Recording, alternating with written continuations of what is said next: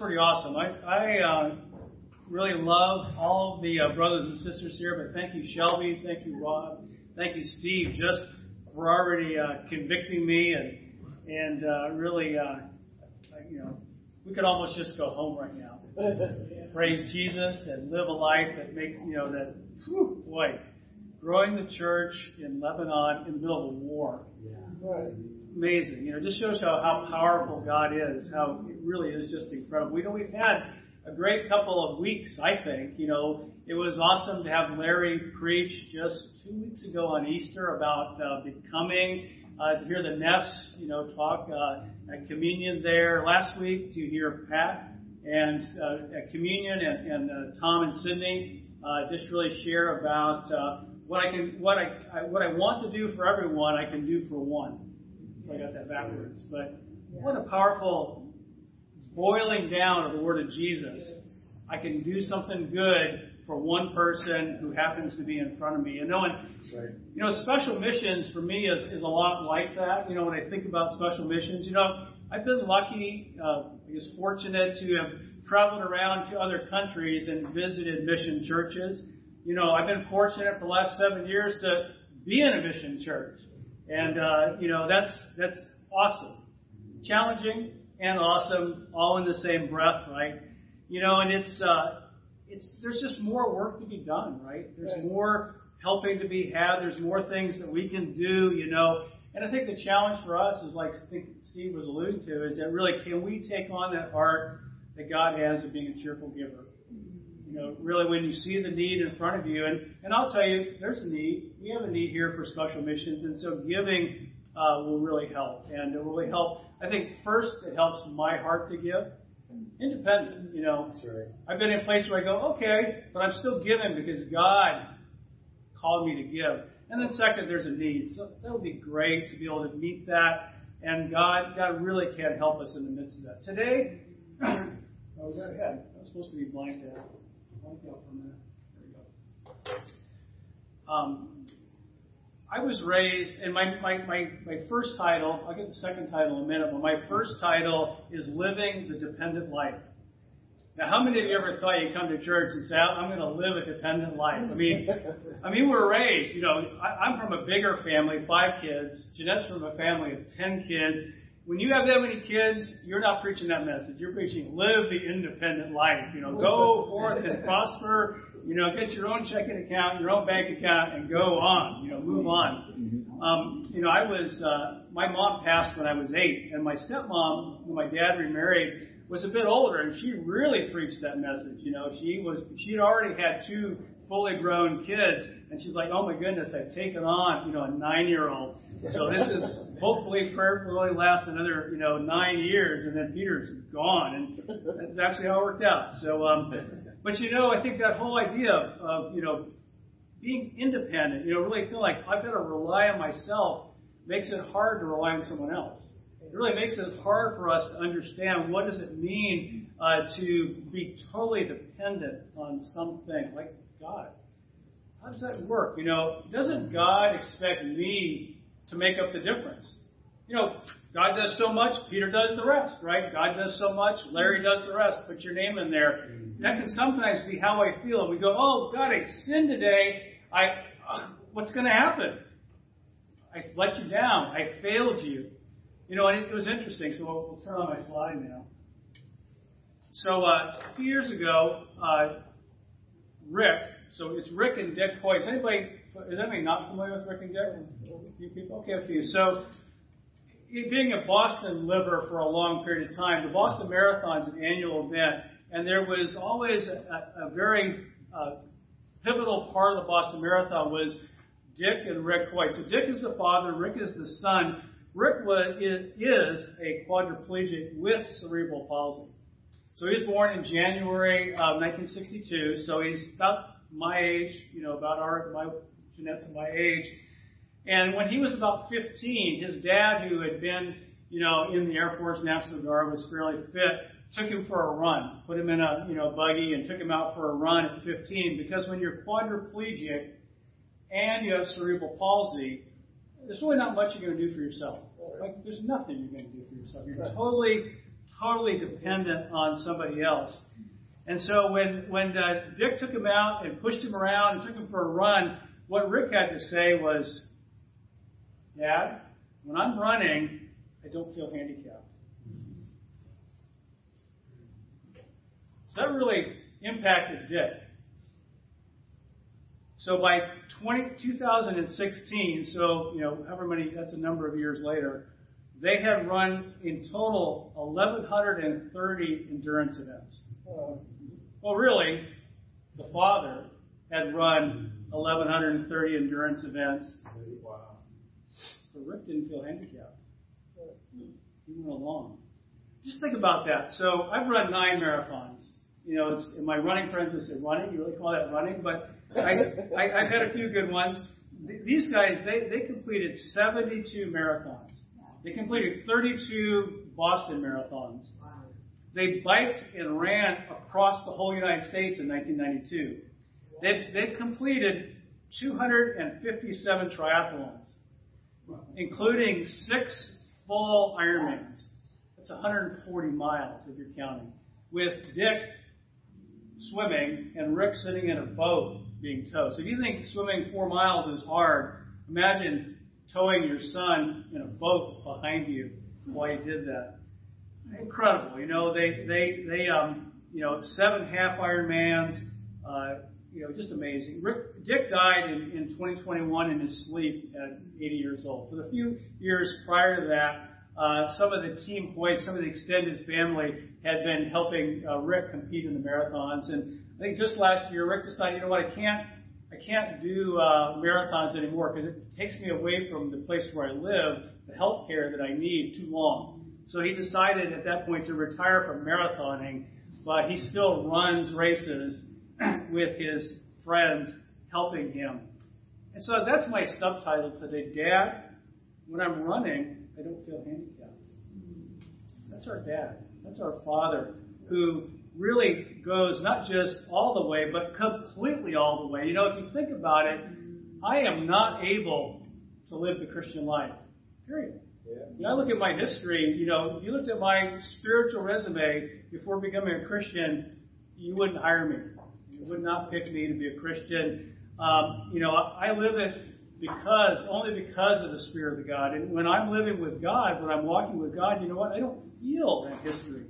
I don't feel what I brought to the table with God, you know, because and only when I'm totally and make myself totally dependent on God. Let's go over in Psalm chapter 1. Let's read Psalm 1. So, how blessed is the one who does not follow the advice of the wicked, or stand in the pathway with sinners, or sit in the assembly of scoffers. Instead, he finds pleasure in obeying the Lord's commands. He meditates on his commands day and night. He's like a tree planted by flow- flowing streams, yields its fruit at the proper time, it his, and its leaves never fall off. He succeeds in everything he attempts. Interesting, right? It's I, I was thinking here, you know, it's like a tree with its own irrigation system. You know, that's I think literally what this means is that it's tapped into a source of water that's really beyond it. You know, and and uh, as Jeanette pointed out to to uh, actually our group on Wednesday night from the message, verse two says, instead you thrill to God's word, you chew on Scripture day and night. You chew on Scripture day and night. And it doesn't say you get excited about obeying God's word, does it? What does it say? It says you find you find pleasure in it. It's not like you're you're checking the boxes. Okay, God, I, I did one, two, three. I didn't do four. You go, no, no. I I just love doing it. I love thinking about it. I love getting my head into God's word because with that I start to connect with the power, with the heart, with the spirit of God. You know, it says that they don't follow the advice of the wicked. They don't take the world's advice. they don't let the world's advice influence their behavior. Oh, bro, you shouldn't do that. Nobody expects you to do that. Oh, no, no, no, no, no. It's your vacation. Just take your vacation. It's more important than, or, oh, no, no. Well, you can watch that video, movie, clip. It's not really that bad. You know, if you just blink your mind at the bad parts, it'll be okay. What's the world's advice? That's what the world says. And you can put whatever other worldly advice you picked up in there. You know, he says he doesn't, in my version, doesn't sit in the assembly of scoffers. Well, a scoffer is a mocker, basically someone that says, you know, I, I like conflict. I reject wisdom. I don't like to be corrected. Instead, he finds pleasure in listening to God. He doesn't hang out with people and go, you can't do that. You don't have to do that. Oh, don't take that from, from God. No, God wouldn't. God says, you know, God believes this. oh, really? Have you ever read the Bible? You know, have you ever spent a time just, oh, maybe read Psalm 119 and just think what God thinks about His own Word?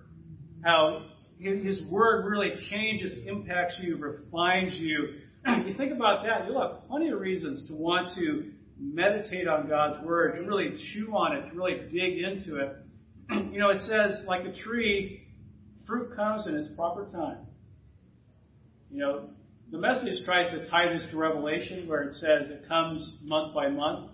I don't quite see that, but the proper time, that's pretty nice. You know, yeah. we love fruit time around our house. You know, Jeanette's not here, but when it comes to be peach picking time at Shelburne Orchards, we're not down for one picking slot. We're down for as many as she can haul me out to pick up peaches. You know, we used to know when peaches come in, there is there's like different varietals, and there's like early, early, you know, moonshine or whatever, and then there's late, late, last in the season varietals. We have boxes from all of them because we really love when fruit comes in season. That's really what God feels. God loves it when we when we're able to run, when we're able to continue and complete our race. You know, Dad, when I'm running, I don't feel handicapped. You know, God, God really is near to us. I have a few other verses if you're taking notes, but um, you know, it just struck me that you know, Deuteronomy 4, it talks about the idea that as they were revealing the law, it says, we have a God who we can call to anytime we want. You can call to God anytime you want. In fact, God has taken the time not only to, to put down His law, but He's given a living example in Jesus about what it means to fulfill the law. we have that example. We have the ability to go to the Scriptures anytime we want. You know, Jesus prayed to God in John 17. He says, You know, God, you gave these people to me. They listened to your word, and they belong to you. Soak that in for a minute. You belong to God. That's me. I belong to God. I've accepted His word. I belong to Him. He's my Father. you know, when Jesus taught the disciples how to pray, Luke 11 and, and elsewhere, He said, Our Father. Right. You know, even some scholars think in Luke, it probably doesn't even really say our Father because they were taking that from the other gospel. It just says Father. You get to call God Father. You not only get to you get not only to talk to him, you get to call him by his name. Oh, thank you. You have that access to the Father that will carry you so you can run the race set out before you. you know, I really appreciate that Rick Hoyt wanted to run, run his race, you know, he was completely dependent on his dad. You know, am I getting that same pleasure from being completely dependent on my dad? You know, sometimes you go, oh, God, I wish it was so much better. I wish I was smarter, faster, wiser, more spiritual, more godly, more holy. You know, add your, add your words to it. I wish it was this. I wish it was that. I wish it was that. and God goes, oh, you're never going to get that, Peter. You might get, you get a little bit, you get a little bit further, but you know what? The real power in this relationship is your dad. My real power in my relationship is God, who is carrying me along, who is helping me run my race. So in, in Titus it says, "For the grace of God has appeared, uh, bringing salvation to all people. It trains us to reject godless ways and worldly desires and to live self-controlled, upright, and godly lives in the present age as we wait for the, I love this, happy fulfillment of our hope in the glorious occurring of our great God and Savior, Jesus Christ. He gave himself for us to set us free from every kind of lawlessness and to purify for himself a people who are truly his, who are eager to do good. But Titus here says that that the word, that the grace of God trains us to reject God, godlessness, to both the ways and, and the desires, the worldly desires. You know, for us to be self-controlled, for us to have that happy fulfillment. That's really what Jesus, you know, gave himself for, and we're getting trained. Now, when you go into training, it's hard. Mm-hmm. It's really hard to forget. You know, it's like you have to push your son along. You know, and and the son keeps on reading Triathlete magazine. You know. no, no, I don't really want to do an Iron Man, Rick. I know. it's like, no, no, okay, if you want to go there, I'll go with you. I'll go with you. God says the same thing for us. God wants to go with us. But He asks us, you know, He says, Peter, I just want you to reject godless ways. I want you to put those aside. You know, when you see that, when you're tempted to do that, just see that. Well, that's God doesn't do that. Reject it. You know, worldly desires. I read someone that said that what you want divided by what, excuse me, what you have divided by what you want equals your happiness. And I think sometimes we can add on worldly desires to what we want. There's things we shouldn't even have there that are weighing us down. We go, oh, I really want to do this. Well, no, you don't really want to do that. And you're feeling it, feeling the gap. Well, all my friends are doing this. All my coworkers are doing this. it's like, I guess so what? They, they don't have the God that we have. And it made me really think about, you know, when you think about how do I grow in this? How do I be more faithful to God? there's one area that come up in some of my reading, just some of the basic sin or evil in the world has to do with, you know, malice and guile. And those are like words. Oh yeah, I I, I always use those all the time. Malice and guile, right? I would have to use a dictionary to look them up. But here's another way of thinking about it. So to be loveless really has two dimensions, simple dimensions: assaulting people. so when you go after assault, and assault someone, that's when you act in a way that's against what's good for them. Pretty easy, right? Doing something that harms somebody. And it's not just direct harm. It's like, you know, it can be indirect as well. If I, if I try and lure you in, seduce you in to do something that's wrong, then that's assaulting you. That's doing something that's not good for you. it's not in your well-being. You know, and, and, the, and along with that is the opposite, or not opposite, but it's withdrawal.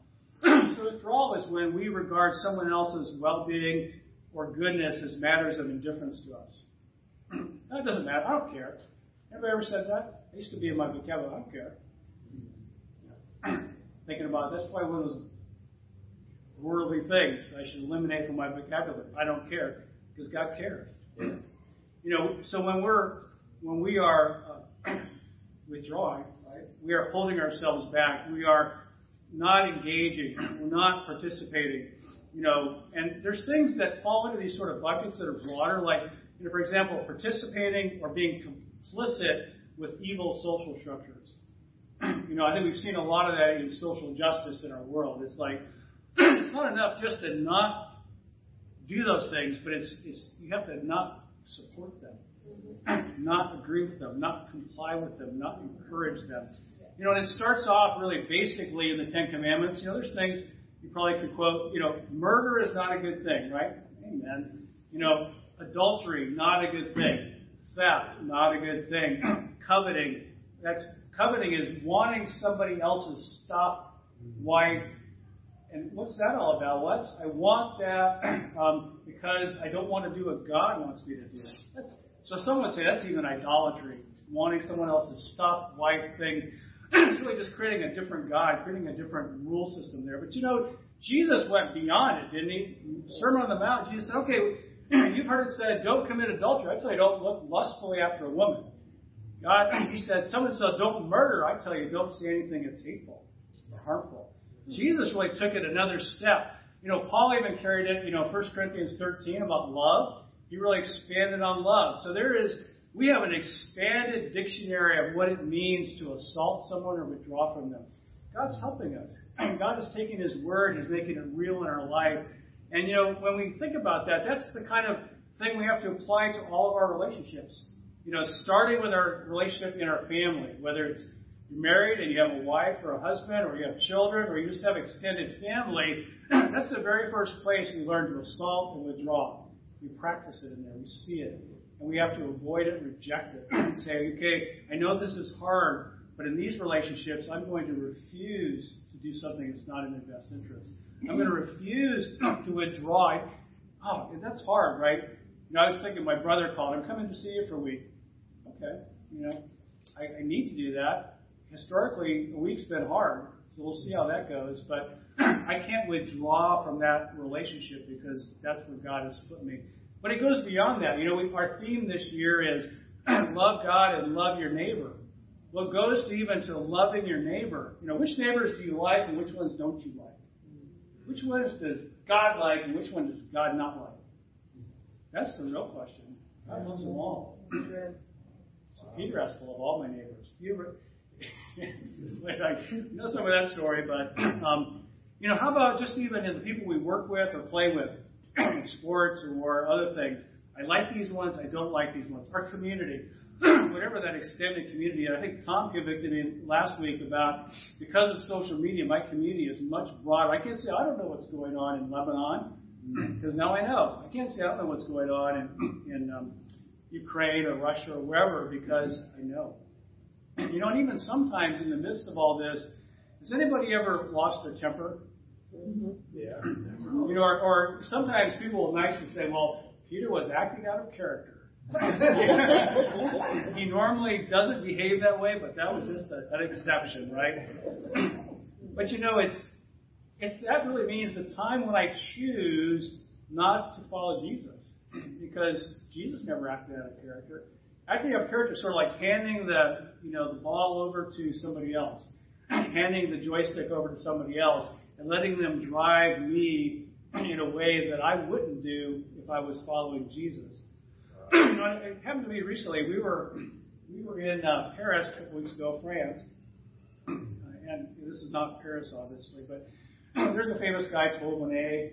He painted stuff, you know. He's an impressionist painter, and so we had the fortune of not only going to the museum and seeing Claude Monet's paintings. There's a couple there. There's the uh, bridge, which I, I guess he had a racket. He painted lots of bridge bridge pictures, and he painted lots of boats on the lily pond. And so there's a picture of our, you know, Jeanette and, and Katie and I in front of the lily pond where we painted all these pictures, and you know some boats. I don't think they're probably the same boats because it's been a while. It's been a hundred years. So, but their boats like sitting there on, on the left. Of actually not. It's not an impressionist painting. That's an impressionist photograph. that sort of looks the same. And so you're there like, oh, this is like inspiring, you know. And, and so we went to the gift shop and. uh and we're looking around. They got a lot of stuff you can buy, and, and so I wanted to buy a couple of the prints, and I said, because it'll be fun. We'll frame them. We'll put them up in you know, one of the bedrooms. It can be like a memory of this time together. And so I bring them over to Jeanette, who's looking at some other stuff. And I say, what do you think about these? And she goes, eh. I mean, you know, and, and, and you know her, she's a lot friendlier than that. So it probably wasn't, it wasn't quite like I, I you know, did there. It that's how I took it. So I said, fine. I'm going to put them back, and I'm done. I'm not doing it. I decided to withdraw. so I pull back. Whatever. I'll just go. I'll sit outside. Now, she being more spiritual than me, pulled me back in, and I ended up buying some, and, and she wasn't as amped about them as I interpreted. but you know, it was really easy. I, I really, you know, in a, in a in a Christian way, I lost my temper. In a Christian way, I acted out of character. In a Christian way, I decided I didn't want to be like Jesus in that moment hmm. you know, maybe I'm alone. Yeah. And, and, it's not just in that. We do those sorts of things, whether it's in rage, which that really was, I was mad, or we do it in, you know, in, in lust. You know, we say, oh, I'm just, whatever, you know, put some words around that. We can even do it in self-righteousness. We can go, well, those people, they just aren't following Jesus right. And we go after that. Mm-hmm. And in those moments, we step out of Jesus. And we step into worldly desires. And that really is, I think, that my challenge for me is that I have to realize I can't run the race by myself. You know, but I, what I can do is I can continue to identify in me the things that need to be trained out, and continue to not just say, "What? that's accept, you know, that's acceptable, that's normal, everybody does that," but say, "No, that's not acceptable, that's not normal, that's not who I want to be or plan to be. I can plan to continue to grow and change be more and more like Jesus. Now, let's finish off here in 1 Peter 5. Above all, clothe yourselves, clothe myself, with humility toward one another. Because God opposes the proud, but gives grace to the humble. And God will exalt you in due time if you humble yourselves under his mighty hand by casting all your cares on him because he cares for you. Be sober and alert.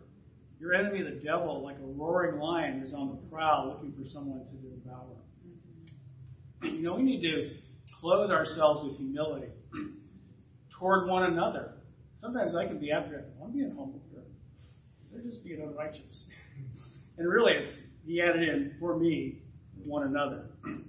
In my relationships with other people, am I really? And there's plenty to study out on this. You can learn about, you know, how it's important to consider the needs of other people, how to put them first. I mean, Jesus, Paul, Peter were very explicit on this heart that God had of really caring about someone, caring about the other person.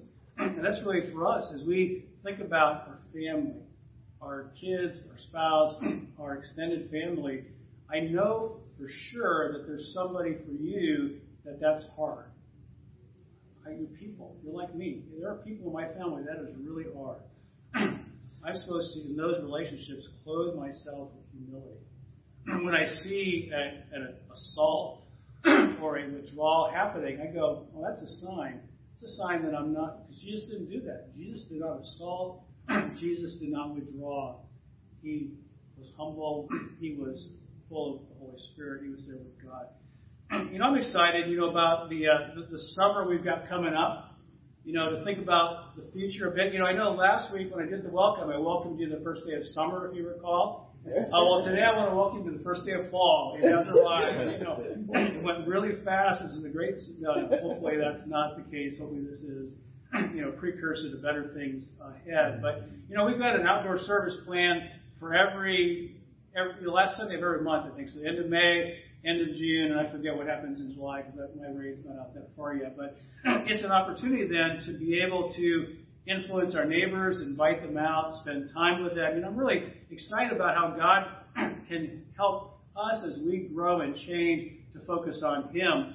You know, when we cast our cares on Him, uh, because He really does care for us. He's going to do great things. He's going to help this to be a time when we all grow stronger spiritually, when we take advantage of the fact that we really have nothing to offer God.